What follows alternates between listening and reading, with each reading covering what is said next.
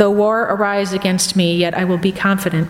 One thing I have asked, one thing have I asked of the Lord, that I will seek after, that I might dwell in the house of the Lord all the days of my life, to gaze upon the beauty of the Lord and to inquire in his temple. For he will hide me in his shelter in the day of trouble. He will conceal me under the cover of his tent. He will lift me high upon a rock. And now my head shall be lifted up above my enemies all around me, and I will offer in his tent sacrifices with shouts of joy.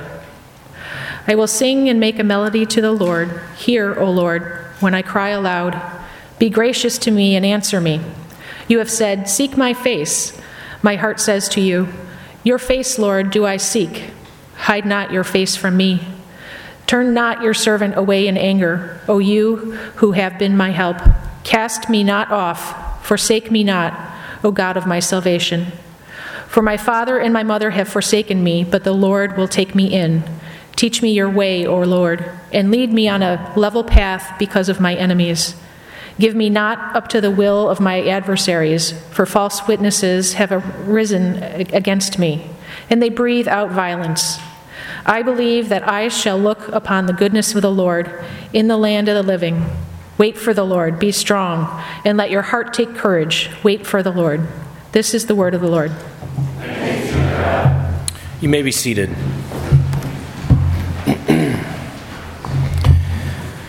Well, we are continuing in our study of Jonah, uh, even though we didn't read from Jonah this morning. Uh, we're pausing, as it were, between chapter 2 in chapter 3 of Jonah. Chapter 3, if you've read Jonah, you know, begins with God calling Jonah a second time to go to Nineveh. And Jonah goes, right? The, the once reluctant prophet of God, the once reluctant witness, uh, obeys God and goes to Nineveh. So we're pausing between chapter 2 and chapter 3 to ask the question what will move us from reluctance to faithfulness.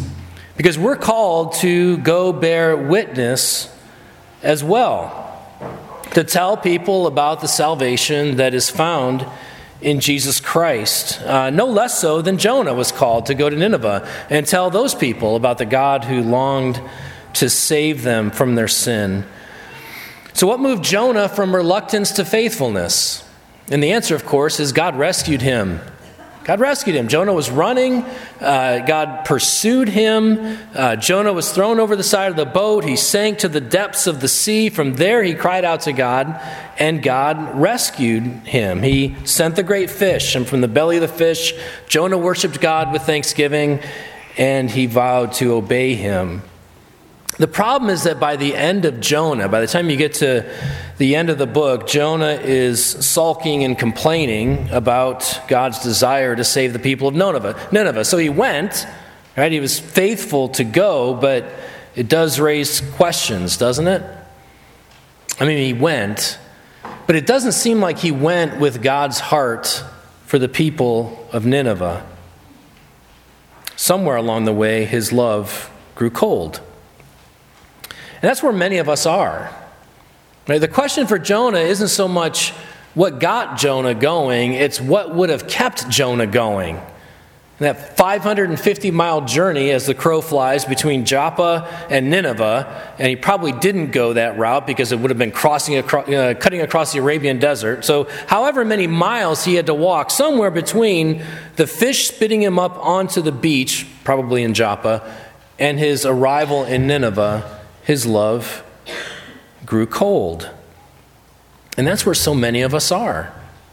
If you're a Christian, at some point in your life, you had a Jonah like experience. You were rescued from the depths of sin and misery. You, you had this amazing experience of God's grace in your life. You realized, finally, right, the chains fell off, my heart set free, I rose, went forth, and followed thee. This new thing has happened in your life. But somewhere along the way, has your love grown cold? So, the question we asked in this pause between chapter 2 and chapter 3, as we kind of put ourselves there with Jonah on a journey with him, is to ask not only what would have kept Jonah going, but chiefly, what will keep us going? Uh, last week, I'm sorry, two weeks ago, we talked about just the need for love right? It's, it's not going to be strategy. It's not going to be anything first and foremost other than a love for other people born out of love for God that is itself fueled by our growing understanding of His love for us in Christ.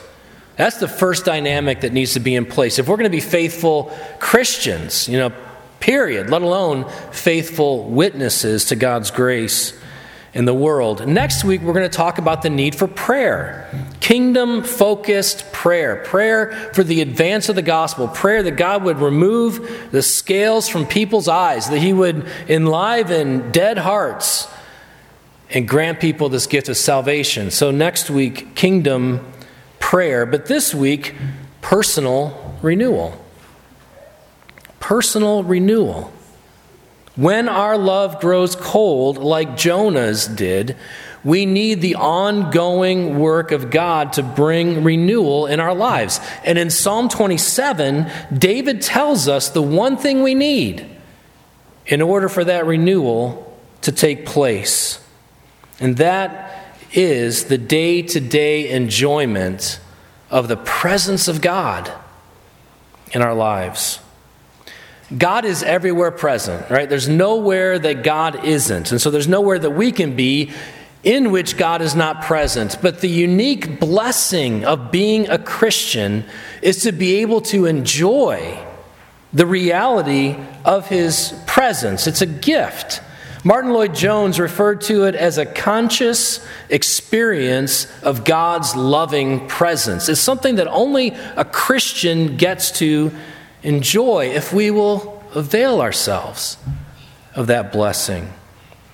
In Psalm 27, David says that's the one thing he seeks after. That is his one ambition. And it's the one thing that he fears losing more than anything else, including his own life. And that one thing, that experience of God's loving presence in our lives, well, that needs to be our one thing as well.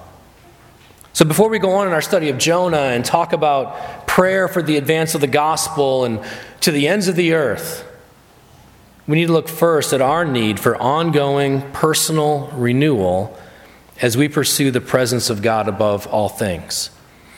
And so, David in Psalm 27 tells us two things that we must do, and they're both in verse 8.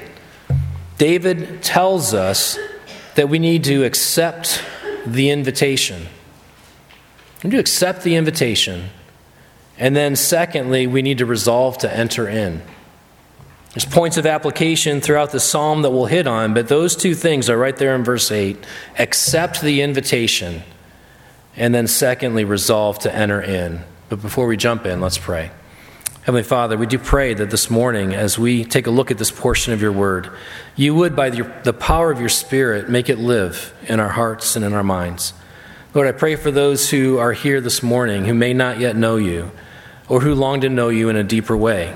And Lord, I pray that you would use all the means that you provide and all the power that you provide to help us all to, by your grace, either enter into for the first time or to continue to grow in this enjoyment that you offer to your people of your presence. And we ask this in Jesus' name. Amen. So, first, accept the invitation. Take a look at the first part of verse 8. David writes there, You, that is God, you have said, Seek my face. Seek my face. When you read the word face in the Bible, in the Old Testament, concerning God, it always has to do with his presence. So God is saying to David, Seek my presence. This is a remarkably gracious invitation. Think about what the Bible says concerning who God is. In Psalm 30, I'm sorry, in Exodus 33, this is after the, the golden calf. It's after God has given the law to Moses, and Moses is back up on the mountain. And God says to Moses in Exodus 33 Go up to a land flowing with milk and honey, but I will not go up among you, lest I consume you on the way, for you are a stiff necked people. In Exodus 33, Moses says to God in verses 18 through 20, Please show me your glory. And God said, I will make all my goodness pass before you, and will proclaim before you my name, the Lord. And I will be gracious to whom I will be gracious, and I will show mercy on whom I will show mercy. But, he said to Moses, You cannot see my face. You cannot be in my presence as fully as you would like, for man shall not see me and live. In Isaiah chapter 6, it's a familiar passage for many of you, right? Isaiah chapter 6, Isaiah has this vision of God in his heavenly temple. And in the vision, he sees the six winged seraphim that are flying around the throne of God. And with two wings, they cover their eyes, and two, they cover their feet. And with two, they fly, and they're crying out that threefold, Holy, holy, holy, which is a way in the Hebrew of saying there's nothing more holy, no one more holy than this God whom they are worshiping. And, and of course, there's Isaiah with his hand over his mouth saying, Woe is me, I'm a man of unclean lips among a people of unclean lips, and I have seen the glory of God. That's not just an Old Testament God. In the New Testament, the author of Hebrews in Hebrews chapter 12 refers to God as a consuming fire. In chapter 10, the author of Hebrews says, It is a dreadful thing to fall into the hands of the living God. This God says to David, Seek my face. It's a remarkably gracious invitation. But it's not just for David. The seek my face is actually a addressed to it's a plural address. It's not just to David that God is saying, Seek my face. David, eh, God is saying this to everyone, to all who will hear. It's an open invitation. Seek my face. This holy God is saying, I want you to be near me. Reminds me a little bit of um, that, that classic you know, children's story, The Lion, the Witch, and the Wardrobe, in which C.S. Lewis has Lucy uh, talking to Mr. and Mrs. Beaver about Aslan, the Christ figure in The Lion, the Witch, and the Wardrobe. And, and Lucy says to Mrs. Beaver, I shall feel rather nervous about meeting a lion. Mrs. Beaver says, That you will, dearie, and no mistake. If there's anyone who can appear before Aslan without their knees knocking, they're either braver than most or just silly. Then he isn't safe? said Lucy. Safe, said Mr. Beaver. Don't you hear what Mrs. Beaver tells you? Who said anything about safe? Of course he isn't safe, but he's good. He's the king, I tell you. This is our God, our God who is a consuming fire, our God who said to Moses, You can't see all of me and live, says to people, all who will hear, Seek my face. It's a gracious invitation, it's an open invitation. So if you have not yet accepted that invitation in your life, let today be the day Right? Paul in, uh, in 2 Corinthians says, Now is the day of salvation. Now is the time for you. Listen, you will bef- be before the presence of this holy God. You can either know now and begin to experience now the, the joy that is found, the pleasure forevermore at his right hand, or in those moments when you're really thinking about it, you can anticipate being before him with dread and terror. David in Psalm 16, verse 11, says this In your presence, O God, there is fullness of joy. At your right hand are pleasures forevermore. If you have not yet put your hope in Jesus Christ for your salvation, you will be before the presence of God fully one day. You can either know now and begin to experience now the joy and the pleasure that's found forevermore at His right hand, or you can anticipate now with dread and terror being in His unveiled presence without the covering of the blood of Jesus Christ. If you are a Christian, however, don't see this as a one time invitation. Don't see this as something that was just yours on that day. Like, yes, I put my trust in Jesus Christ. I accepted that invitation. And now, well, now I guess I'm just kind of on my own. This is why I chose Psalm 27, right? To think about what it means to be continually growing in our experience as God provides it of His loving presence. Psalm 27 was a great psalm to look at for that. It's written by David, which means that Jonah would have probably had this psalm memorized. He would have had it on his heart. Remember, when we looked at Jonah chapter 2, and you look at the prayer from the belly of the fish, Jonah is praying psalms. They're just flowing out of him. So, like any good you know, Jewish person, Jonah had the Psalms on his heart. And this psalm was written before Jonah lived. He probably had this psalm on his heart. He could have he could have been singing, if you will, on the way from Joppa to Nineveh. His journey from Joppa to Nineveh could have been according to the rhythm of Psalm 27. Your face, O Lord, do I seek. There's one thing I desire, O God, to be in your presence forever. That wasn't just a one time thing when you rescued me from the depths of the sea.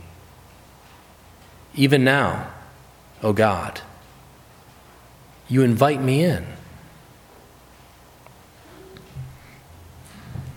Jonah seems to have lost that conscious experience of God's love that he had in the fish by the time he reached Nineveh. He need not have, and neither must we. Accept the invitation. The Lord says, Seek my face. Seek his face. How? Second point resolve to enter in. Resolve to enter in. Look at the next part of verse 8. My heart, David says, my heart says to you, Your face, Lord, do I seek. Now, why do I use the word resolve? And you just had to read through the rest of the, of the psalm, of Psalm 27, to hear David talking about the trials that he was facing in his life. There are all kinds of hardships that David faced. Go back and read, you know, 1st, 2nd Samuel, and then 1st Kings, and you will be reminded there of all the things that David faced self inflicted things and things outside of him that happened trials that could have served to distract him from the one thing he says here in Psalm 27 matters above all else. You are facing trials right now that would distract you from the one thing that matters, the one thing you need in order to endure those trials, which is a conscious experience of the abiding love of God for his own in Jesus Christ. So, trials can serve to distract us. Temptations to sin can draw us away. Right? We have a spiritual enemy who would seek, you know, David's facing literal human enemies. We have a spiritual foe who would seek to draw us away. He can't draw us away from the salvation that we have in Christ. He can't draw us away from our union to Jesus Christ by faith, but our conscious enjoyment of that union with Christ we can be drawn away from that. And we are whenever we give ourselves over to sin. There's just the reality of day to day life. It's so easy to get caught up in, in all the things that we have to deal with, all the distractions that we have. And we can find ourselves just living with our eyes down to the ground and just plowing through each day rather than as we go through each day asking, How can I go through this day with Jesus? And then, of course, there's our own hearts that are disordered in their loves. David says, My heart says to you, Your face, Lord, do I seek. And in so many ways, our hearts go astray. We, we, we say that we're seeking God in all things, but our hearts are disordered. Our, our loves are out of whack, and we look other places for the love that we can only find in God. So, yes, resolve Make a determination. Decide, I'm going to do this. I'm going to seek the face of God. And then how? And Davis, David gives us uh, four things that we're going to hit on here uh, just fairly quickly. First, by worshiping God. By worshiping God. How grow in your how do you grow in your conscious experience of God's loving presence? By worshiping him. Take a look at verse 4. David says this One thing have I asked of the Lord, that, that will I seek after, that I may dwell in the house of the Lord all the days of my life, to gaze upon the beauty of the Lord, and to inquire in his temple. And then look down in verse 6 I will offer in his tent sacrifices with shouts of joy. I will sing and make melody to the Lord. David is talking about corporate worship to gaze upon the Lord, to inquire. That's, that's to contemplate God. It's to adore God. It's to behold God. It's to admire God. It's just to have your gaze fixed upon God.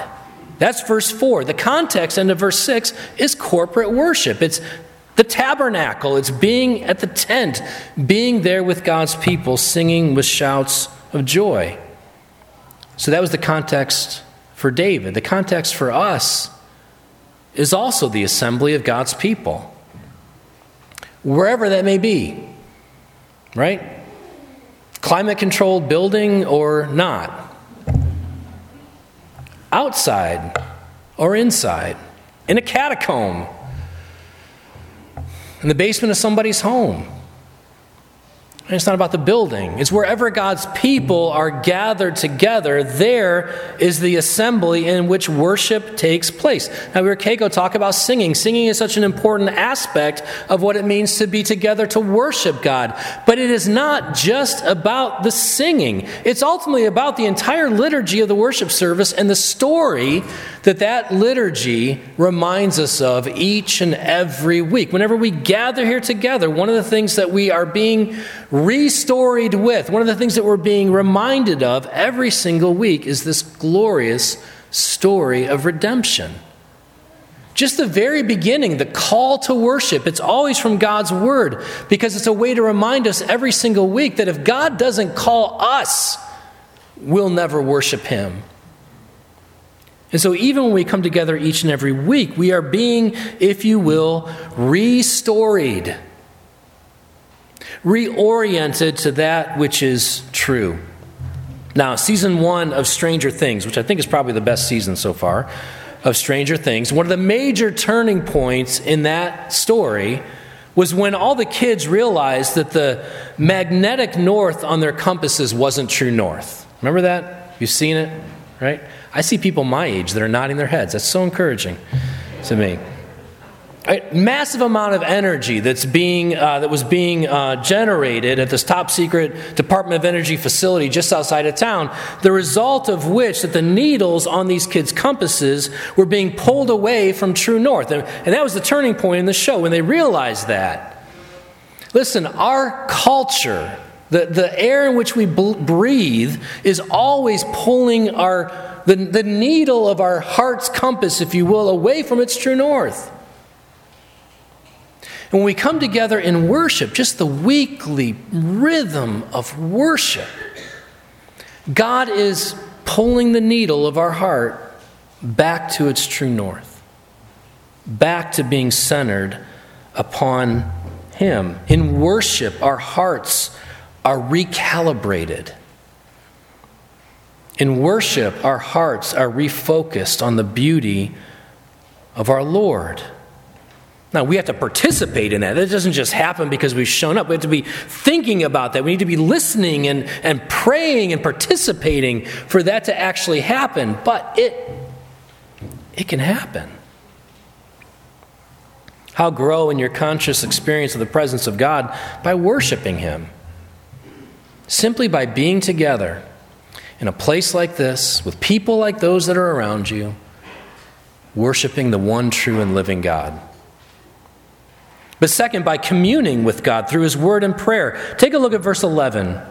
Verse 11, David says there, Teach me your way, O Lord, and lead me on a level path. We can get from that the idea of communing with God through his word. We've been given the Bible. God speaks to us here.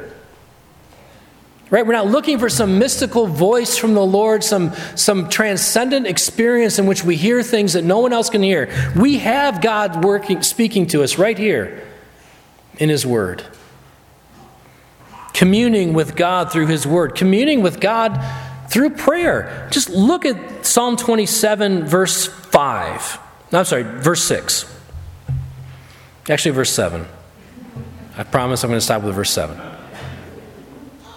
If you've read through verses 1 through 5, you'll notice that David is just kind of teaching, right? He's just kind of saying things to whoever's listening. But in verse 7, the audience, if you will, shifts. David begins to pray in verse 7. Hear, O Lord, when I cry aloud. Be gracious to me and answer me. Verse 7 down through verse 12, that's prayer. And then verse 13 and 14, he goes back to instruction to all those who are listening. So, praying to God. David is communing with God in prayer, even within this psalm. God's people throughout the ages have taken up Psalm 27 and made it their prayer together corporately, a song that they sung together. Prayer, communing with God through prayer, communing with God through His Word. God speaks to us through His Word. We speak to God in prayer. And we cannot overlook the, the role of the Holy Spirit in all of that.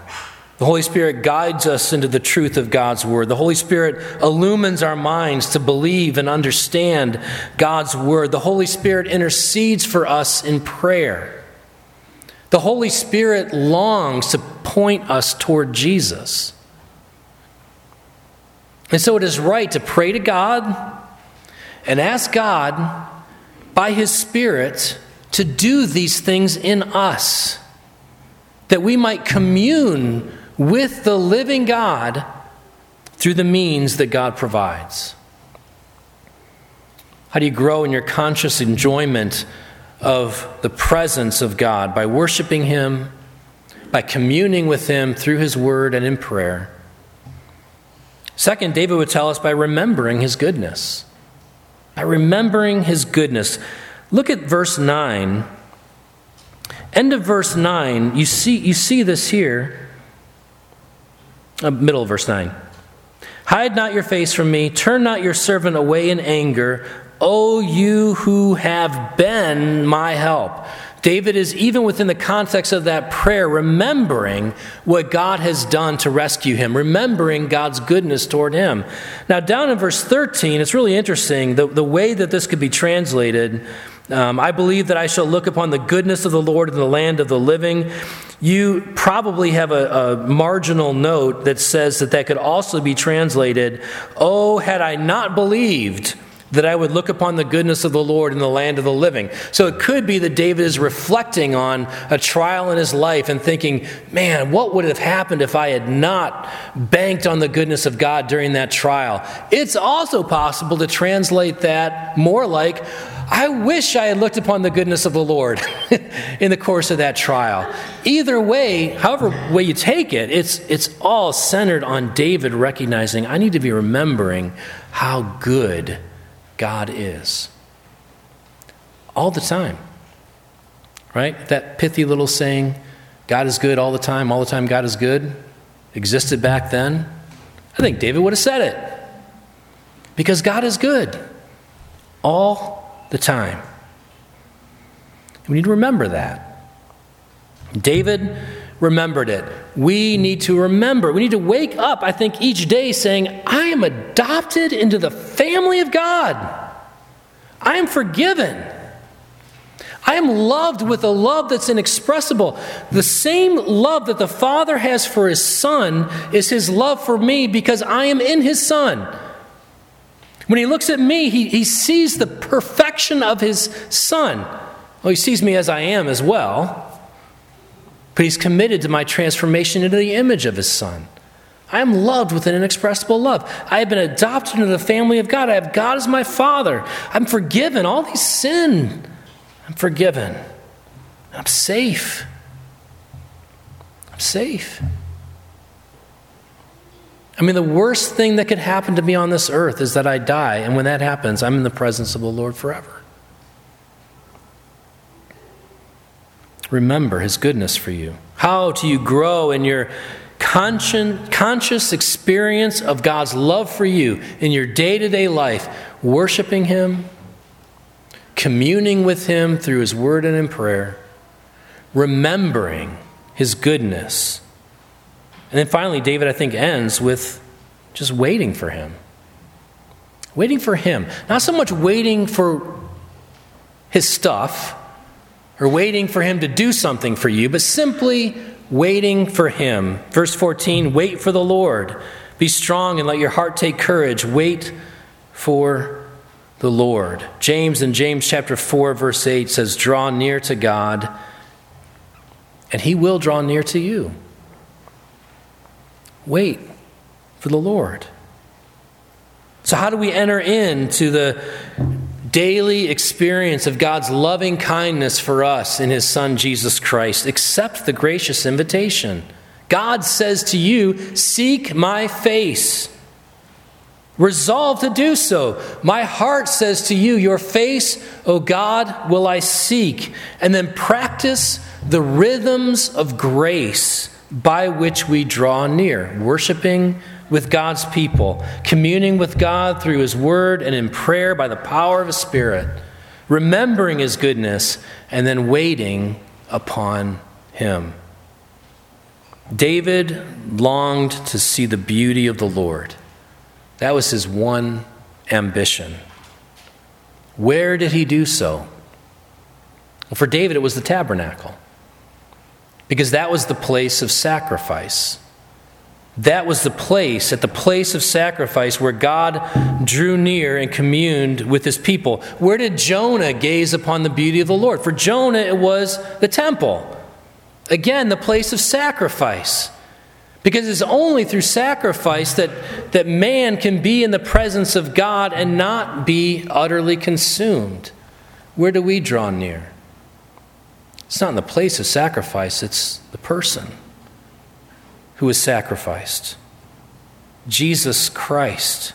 Jesus is the sacrifice by which we are able to draw near to God. And in Jesus, we behold the beauty and the glory of God. That's what, that's what the Apostle Paul says.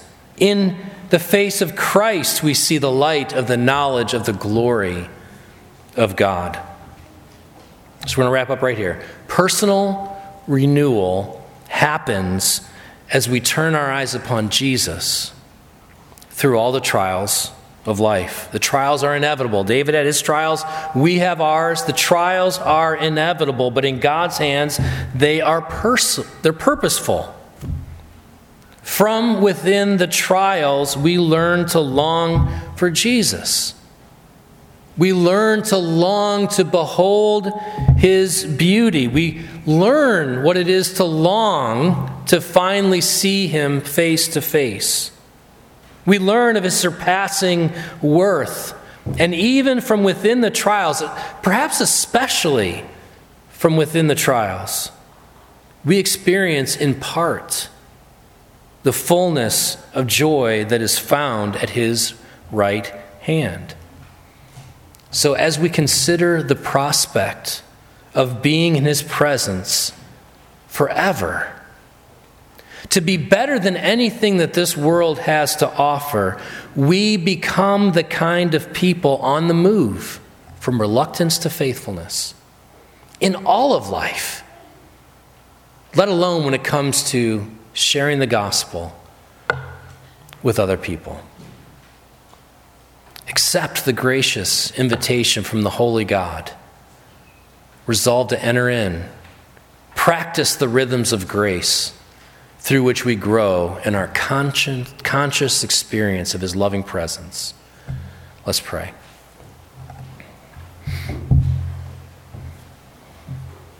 Father, the, the things that you offer to us are beyond comprehension.